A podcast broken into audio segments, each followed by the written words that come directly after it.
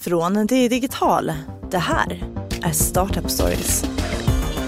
Tack så hemskt mycket Lena Apre, det var fantastiskt. Vi vet att vi gjorde en bra förlust. Vi hade planerat för att göra en bra förlust. Så det är klart att man hellre vill ha roliga rubriker. Då var vi eh, ordentligt bakfulla. Vi visste faktiskt inte riktigt vad bitcoins var. Revansch är underskattat som drivkraft. Det är oerhört effektivt. Visa dem! Det är fredag, det är Startup Stories, det är Digitals intervjupodd där bolagsbyggarna inom den svenska techsektorn berättar sina historier om slit, framgång och tillfällena då allt gick snett. Jag heter Jonas Leijonhufvud och är reporter på DI Digital. Och jag heter Mimmi Billing och är också reporter på DI Digital. Vi ska snart få höra eh, vår intervju med min doktors grundare Magnus Nylén som du gjorde här i tisdags på vårt eh, event Health Tech Pitch Day. Min doktor är tillsammans med Kry själva symbolen för den digitalisering vi ser i vården just nu. Mm. Det är lite spännande just det med skillnaden mellan de här två bolagen. Om man skulle säga att Kry framförallt är liksom inriktat på att göra patienten nöjd så har ju min doktor haft fokus på att ja, men förenkla för vården också. Eh, jag har ju pratat ganska mycket med den tidigare vdn Charlotta Tönsgård och hon var ju verkligen inne på den idén. Och eh, att det liksom inte är hållbart att ha ett system som det ser ut nu utan man ska kunna liksom göra, frigöra den här tiden hos läkare och annan vårdpersonal så att de ska kunna göra det som är riktigt viktigt. Just det, Magnus Nylén kom ju in på de eh, bitarna i den här intervjun eh, från i tisdags och eh, han verkar ju ha som mål att titta på hur alla ska vara nöjda, både patienten och sjukvården då som kan spara pengar och effektiviseras av den nya tekniken. Ja, du tog ju även upp några av de här kontroverserna som drabbade min doktor förra året. Bolaget tog ju in 218 miljoner, vilket kanske inte säger en kontrovers, från bland annat Ectiventures. Ventures. Men också i samma veva så fick ju då Charlotta Tönsgård sparken som eh, VD. Eh, och det var ju liksom med citat, för att man behövde olika ledare i olika faser. Mm. Och det verkade som att hon och deras styrelseordförande Christian eh, W Jansson inte kom jättebra överens. Eh, men sen fick han ju också lämna och det var ju på grund av en jävsituation med apoteket. Mm. Eh, det här hände ju för nästan precis ett år sedan. Och sen dess har det varit väldigt tyst om, eh, eller liksom från min doktor känns som. Det har inte varit någon direkt reklam eller marknadsföring, inte så mycket nyheter eller någonting. Till skillnad från Kry som gör enormt mycket marknadsföring. Mm.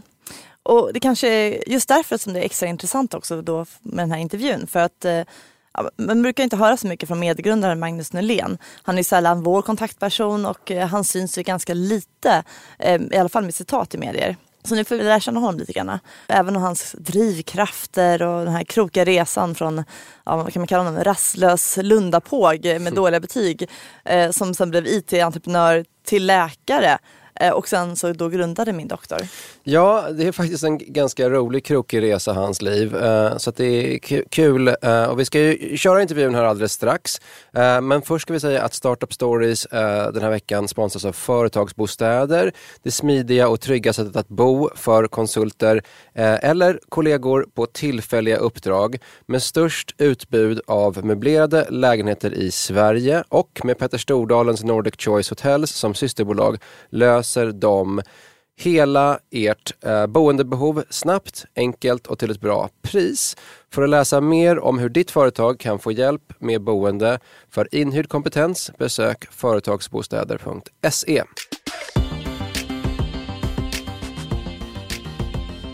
Välkommen upp Magnus Nylén, medgrundare av Min doktor.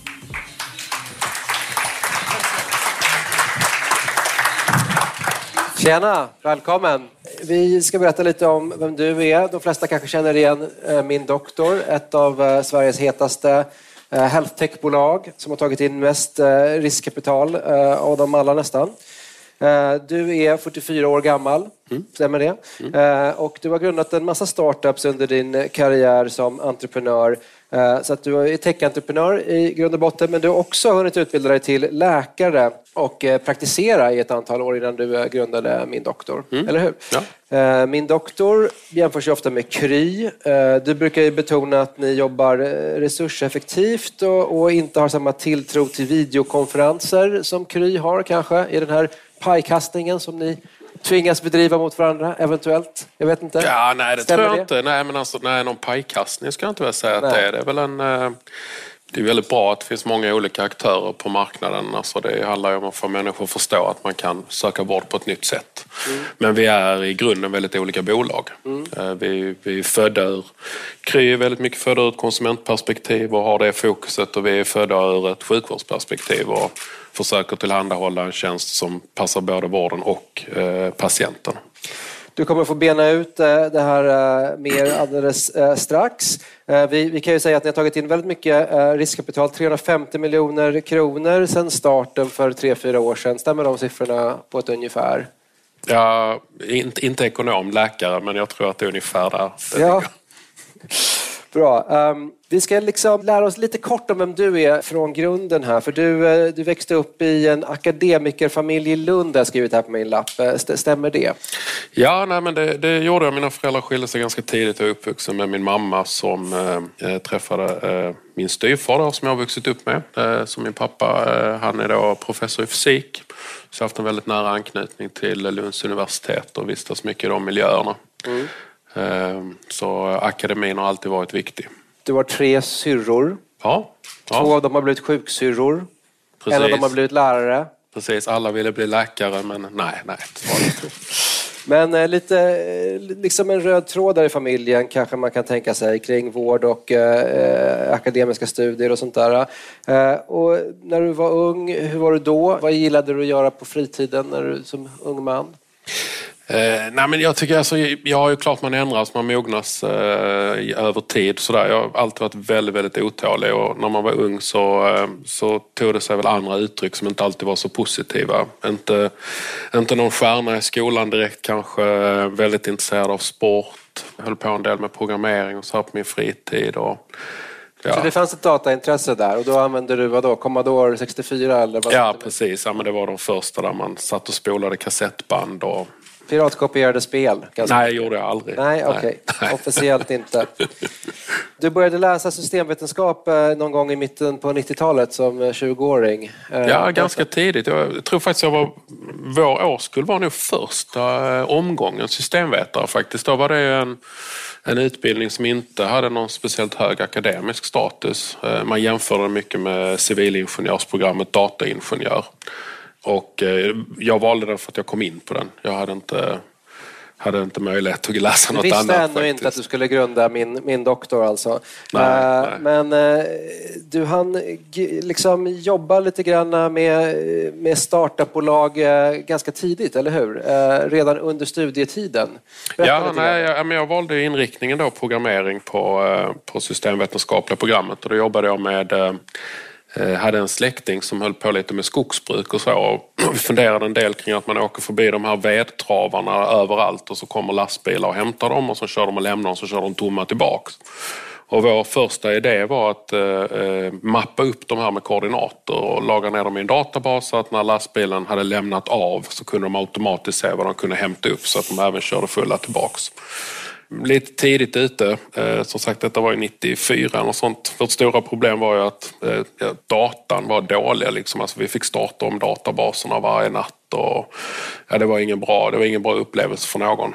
Nej, eh, en, en, en bra idé men tekniken var inte riktigt med dig. Men du fick nog blodad tand för det här i alla fall med, mm. med teknik och lösningarna som det kunde innebära.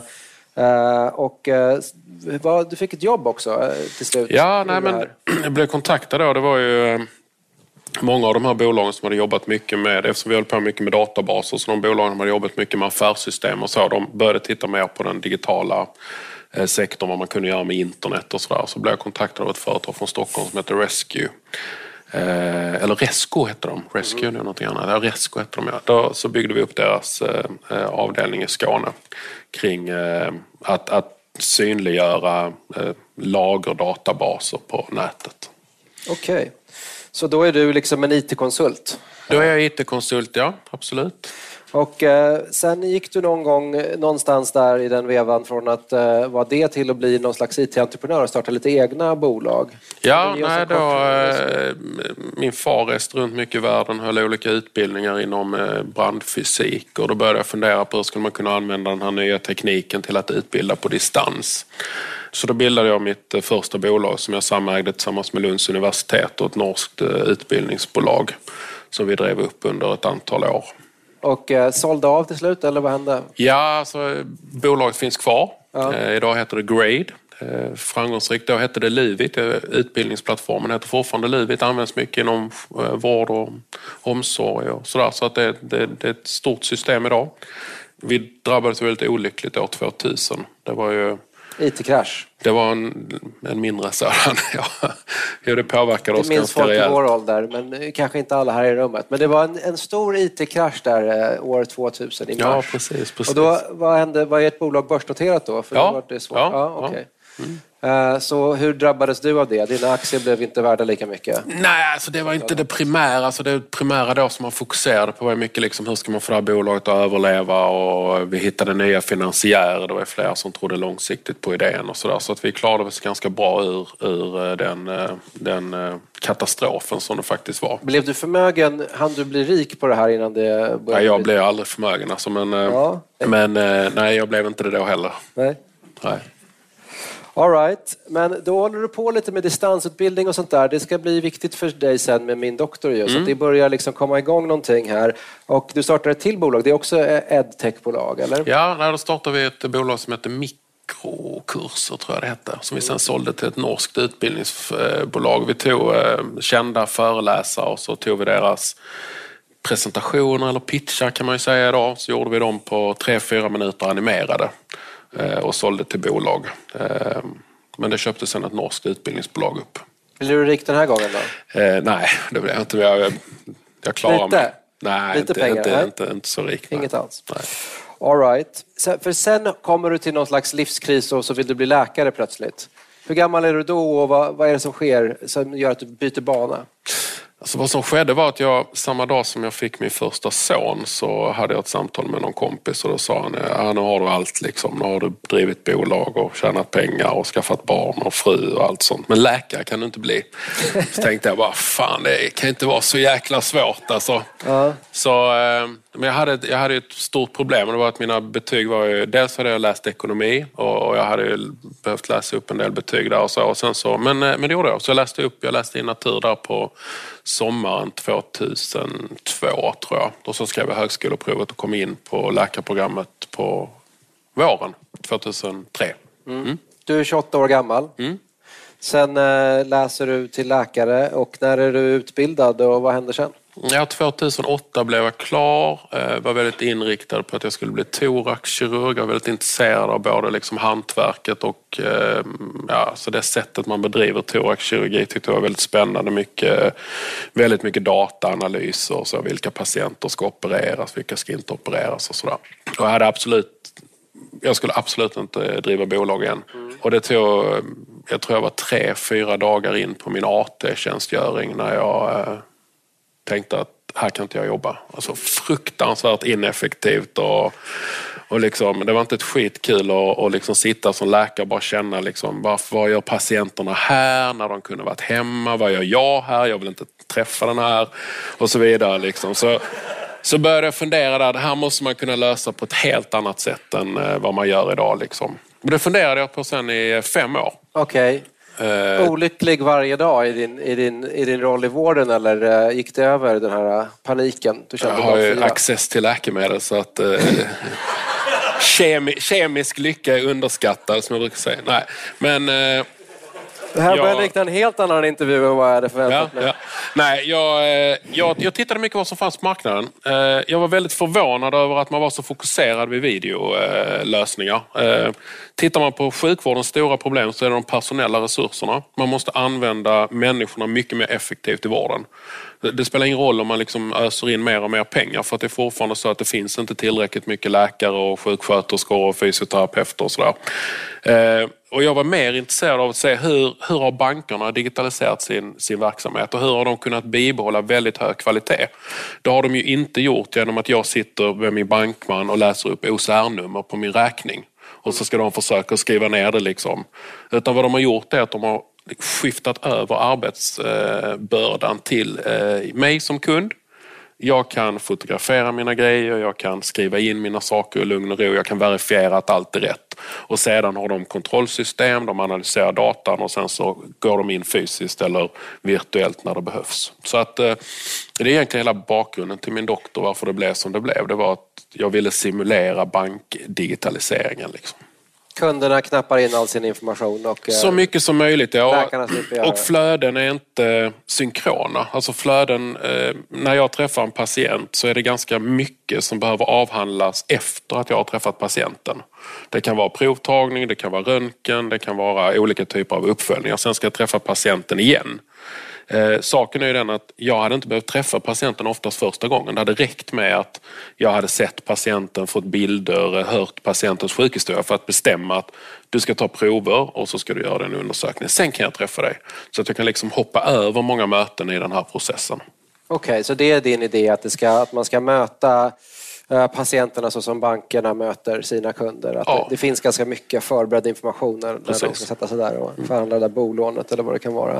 Ja. Eh, Så du säger upp dig som läkare och startar det som ska bli Min doktor eh, 2013. Är, Mm. det, eh, är det det? Och det heter inte Min doktor från början utan eh, vad heter det från början? Ja, alltså, själva bolaget hette E-vård och eh, tjänsten vi hade hette uvi.se. Vi började med urinvägsinfektion till eh, slutkonsument och eh, sen hade vi lite bredare utbud till försäkringsbolag. Så började vi jobba med vår första kund, Euroaccident. Varför börja med ur- urinvägsinfektioner? Varför tänkte du att här, här ska jag börja? Av någon outgrundlig... Alltså, kvinnor lider väldigt mycket av urinvägsinfektioner för de har ett mycket kortare urinrör än män. Vi behöver inte gå in på de anatomiska detaljerna varför, men det är så. att Kvinnor har mycket kortare urinrör. De har, en kvinna som drabbas av det här problemet har ofta problemen återkommande under lång tid. Sen blir de bättre en period, sen får de ofta tillbaka det senare i livet. De springer jäkligt mycket till sjukvården för det här problemet. Män som har urinvägsinfektioner behandlas inte riktigt likadant. Ofta får de med sig lite recept i reserv och sådana saker. Jag tyckte det kändes, eh, jag tyckte det kändes jävligt primitivt. Liksom. Här har vi en stor grupp människor som känner sina kroppar. Det finns liksom inga allvarliga differentialdiagnoser, alltså alternativ till urinvägsinfektion. Så jag tyckte att det var, det är inte humant att springa runt med petflaskor med kiss på stan som man ska lämna till doktorn och så. Så jag försökte hitta en annan, eh, en annan lösning på det. Och därför så blev det uv.se. och, och som sagt kvinnorna älskade ju det. De tyckte det var helt fantastiskt. Det gick bra, kvinnorna älskade det säger du. Läkemedelsverket älskade det inte eh, från början. Eller hur? De gjorde någon utredning där. Ja, nej, de tyckte nog det var väldigt eh, bra för att vi, jag hörde ingenting annat under tiden. Men vi blev anmälda av en mängd. Nu, nu skulle vi då helt plötsligt skriva antibiotika till hela Sverige och allt vad det var. Liksom. Så, att, eh, så att man gjorde en, en stor genomgång från eh, Socialstyrelsen, IVO och Läkemedelsverket och tittade liksom på diagnosen och ar- vårt arbetssätt och datasäkerhet och allt sånt och kom fram till att ja, men det, här, det här funkar, det här är bra. Liksom. Och då, det var ett stålbad för er som du i efterhand te- tackar dem för, eller vad, vad kan man säga om det där? Ja, men det får man ändå säga. Alltså, då var det ju... Alltså dels var det, nej men det var inte kul när det, just när det skedde. Liksom. Jag tyckte också att det var ganska orättvist. Det, här är ingen, det funkar alldeles utmärkt att ringa in till, till sin vårdcentral och prata med en sköterska och göra något motsvarande per telefon. Men när vi skulle göra det digitalt då var det helt plötsligt liksom katastrofalt dåligt. Så att, eh, men, men som sagt med facit i hand, vi lärde oss jättemycket och eh, ja, men det, det är väl bra att vi har gjort det. Ni eh, fick hjälp från det här försäkringsbolaget som du nämnde. Det är ju en, ett, ett vanligt sätt att, eh, att liksom komma upp på banan lite grann som health tech-bolag har vi, har, vi, har vi lärt oss av, av de här pitchande bolagen bland annat. Ehm, och sen så fick du in en ganska mäktig delägare tidigt också, Christian V Jansson, tidigare VD för Ellos och Kappahl. Eh, idag ordförande i Apoteket AB. Han dyker upp med eh, en, en säck med dollartecken på och eh, investerar i ditt bolag. Berätta, hur gick det där till? Mm, jag tänkte bara punktera, är tidigare ordförande i Apoteket AB. Okej, det har varit en längre. del diskussioner kring det. Eh, när jag sprang på, jag blev intresserad för Christian, eh, hade absolut inte tänkt ta in något riskkapital, träffade Christian och vi funkade väldigt bra ihop eh, som personer och jag kände att eller rättare sagt vad han sa var väl att, att liksom, om inte du gör det här nu, om du inte gör det snabbt så kommer du inte vara liksom med på banan. Det här kommer gå fort för att det här, det här kommer hända. Så hoppade han på. Sen har ni expanderat snabbt och eh, bland annat så petade ni ju er eh, förra VD i slutet av eh, 2016 och eh, det var liksom eh, Christian som lite grann fick eh, ta den debatten när hon var ledsen. Och, vill du säga någonting om det där kontroversen som, eh, kring VD-bytet? Vi har gått igenom massa faser i bolaget. Vi har liksom utvecklats från att vara eh, jag och några kompisar som var med och byggde detta till att idag är vi över 100 pers. Liksom. Och, och vi har väl haft den filosofin redan från början och det kanske är delvis på grund av mig också att, att man ska ha liksom rätt person vid rätt tillfällen i resan. Jag har själv varit VD och inte VD längre och sådär. Mm.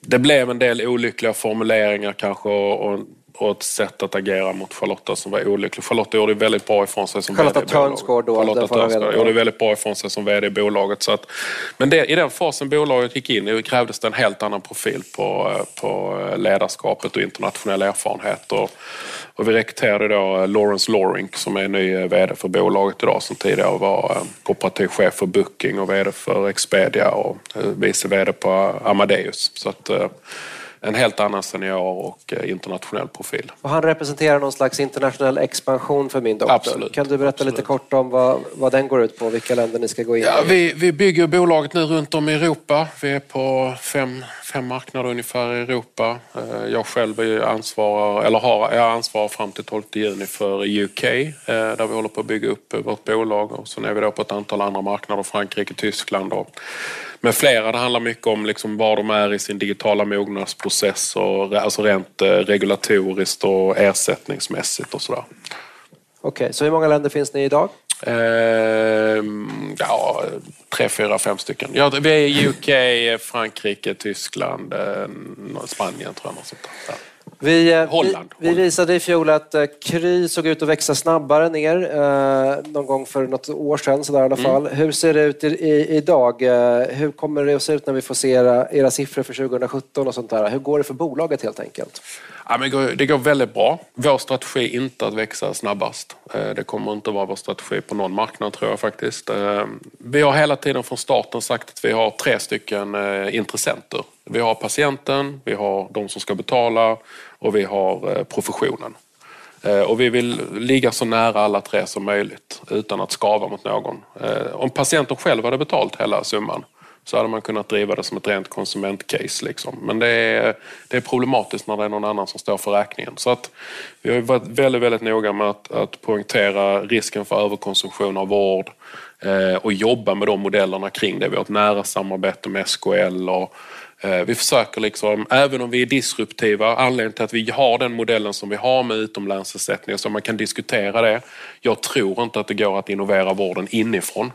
Det är därför jag, jag valde den modellen. Jag bestämde mig redan från början att det kommer att bli mängder med pilotprojekt med alla olika vårdcentraler och så. Det kommer inte att bli någonting. Alltså, de här innovationsfonderna som finns, de pumpar in pengar i, i teknisk implementering. Men de har inga pengar kvar för genomförande. Så att även om någon tycker att det här var bra, spännande, effektivt så dör projekten. Så att det var liksom en väldigt, det var en given tanke att det här skulle göras i en mer disruptiv form. Men det måste ändå göras i någon form av samklang med de som eh, betalar detta. Magnus, eh, vi måste runda av lite grann här. Eh, om du kan med en mening säga vad min doktor är om tre år, det är vad vi brukar be våra pitchande bolag att göra, så, så får du göra det nu. Men det måste vara jättekort. En mening, var är ni om tre år?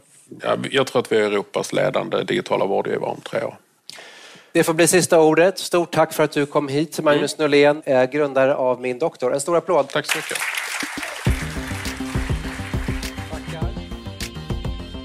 Ja, ett disruptivt bolag i samklang med vården som ska bli störst i Europa om tre år. Vad tror du Mimmi? Blir Min doktor eh, den största digitala vårdgivaren i Europa inom tre år? Hmm. Jag ställer mig lite skeptisk till det med tanke på hur mycket de har flugit under radarn det senaste året. Men konstiga saker har ju hänt. Men om man tittar på bara i Sverige så har vi ju en massa andra bolag som också försöker här med som Doktrin, Visiba Care, Kry. Ja, alla försöker ge sig ut på den europeiska marknaden på ett eller annat sätt. Och det, ja, det kanske blir till och med så att landstingen rycker upp sig och kommer på egna lösningar eh, och drar undan mattan lite grann för eh, både för Kry och min doktor. Ja, det hoppas ju för Sibacare i alla fall som är en sån eh, underleverantör på det sättet det kommer ju massor med uppstickare nu. Eh, man ser tunnelbanereklam för eh, olika eh, liksom Kry och Min doktor-kopior hela tiden, tycker jag. så att vi får väl se. Vi har inte fått siffrorna för 2017 ännu från Min doktor, men de lär ju komma snart och då får vi veta. Det blir en intressant fingervisning på vart de är på väg och hur snabbt de växer och sådär. Verkligen. Vi kommer ju fortsätta att ha event. Vi kommer ju ha en Health Tech Pitch Day 2019 också. Mer om vinnaren från eh, eventets pitchtävling, Medituner och en intervju med Doktrins finanschef och medgrundare Carlos Lorente hittar ni under Startup Tour-fliken på Digitals nyhetssajt. Eh, vinnaren går ju vidare till Startup Tour eh, under hösten här. Startup Story sponsras av Företagsbostäder, det smidiga och trygga sättet att bo för konsulter eller kollegor på tillfälliga uppdrag i Sverige. Med störst utbud på möblerade lägenheter i landet och med Petter Stordalens Nordic Choice Hotel som eh, systerbolag så löser de hela boendebehovet snabbt, enkelt och till ett bra pris. För att läsa mer om hur ditt företag kan få hjälp med boende för inhyrd kompetens besök företagsbostäder.se. Glöm inte att lyssna på vår huvudpodd Digitalpodden med eh, nyhetsanalyser från veckan. Och eh, vi kanske ska nämna att vi har eh, vår systerpodd eller styvsysterpodd Digitala Draken är ute med en ny säsong och ett nytt avsnitt om det kinesiska techundret Tencent som bland annat eh, la ett bud på hela Spotify. De pratar om det lite grann i senaste avsnittet eh, och om Tencents eh, långa stora resa. Eh, missa inte DIs andra poddar, Analyspodden, Makrorådet, Förnuft och känsla och nya podden Smarta pengar om privatekonomi. Om du gillar oss eller bara tycker något i allmänhet om eh, Digitalpodden eller Startup Stories, recensera oss gärna på iTunes. Om du vill sponsra podden, mejla Per Hedlund, per.hedlund.di.se.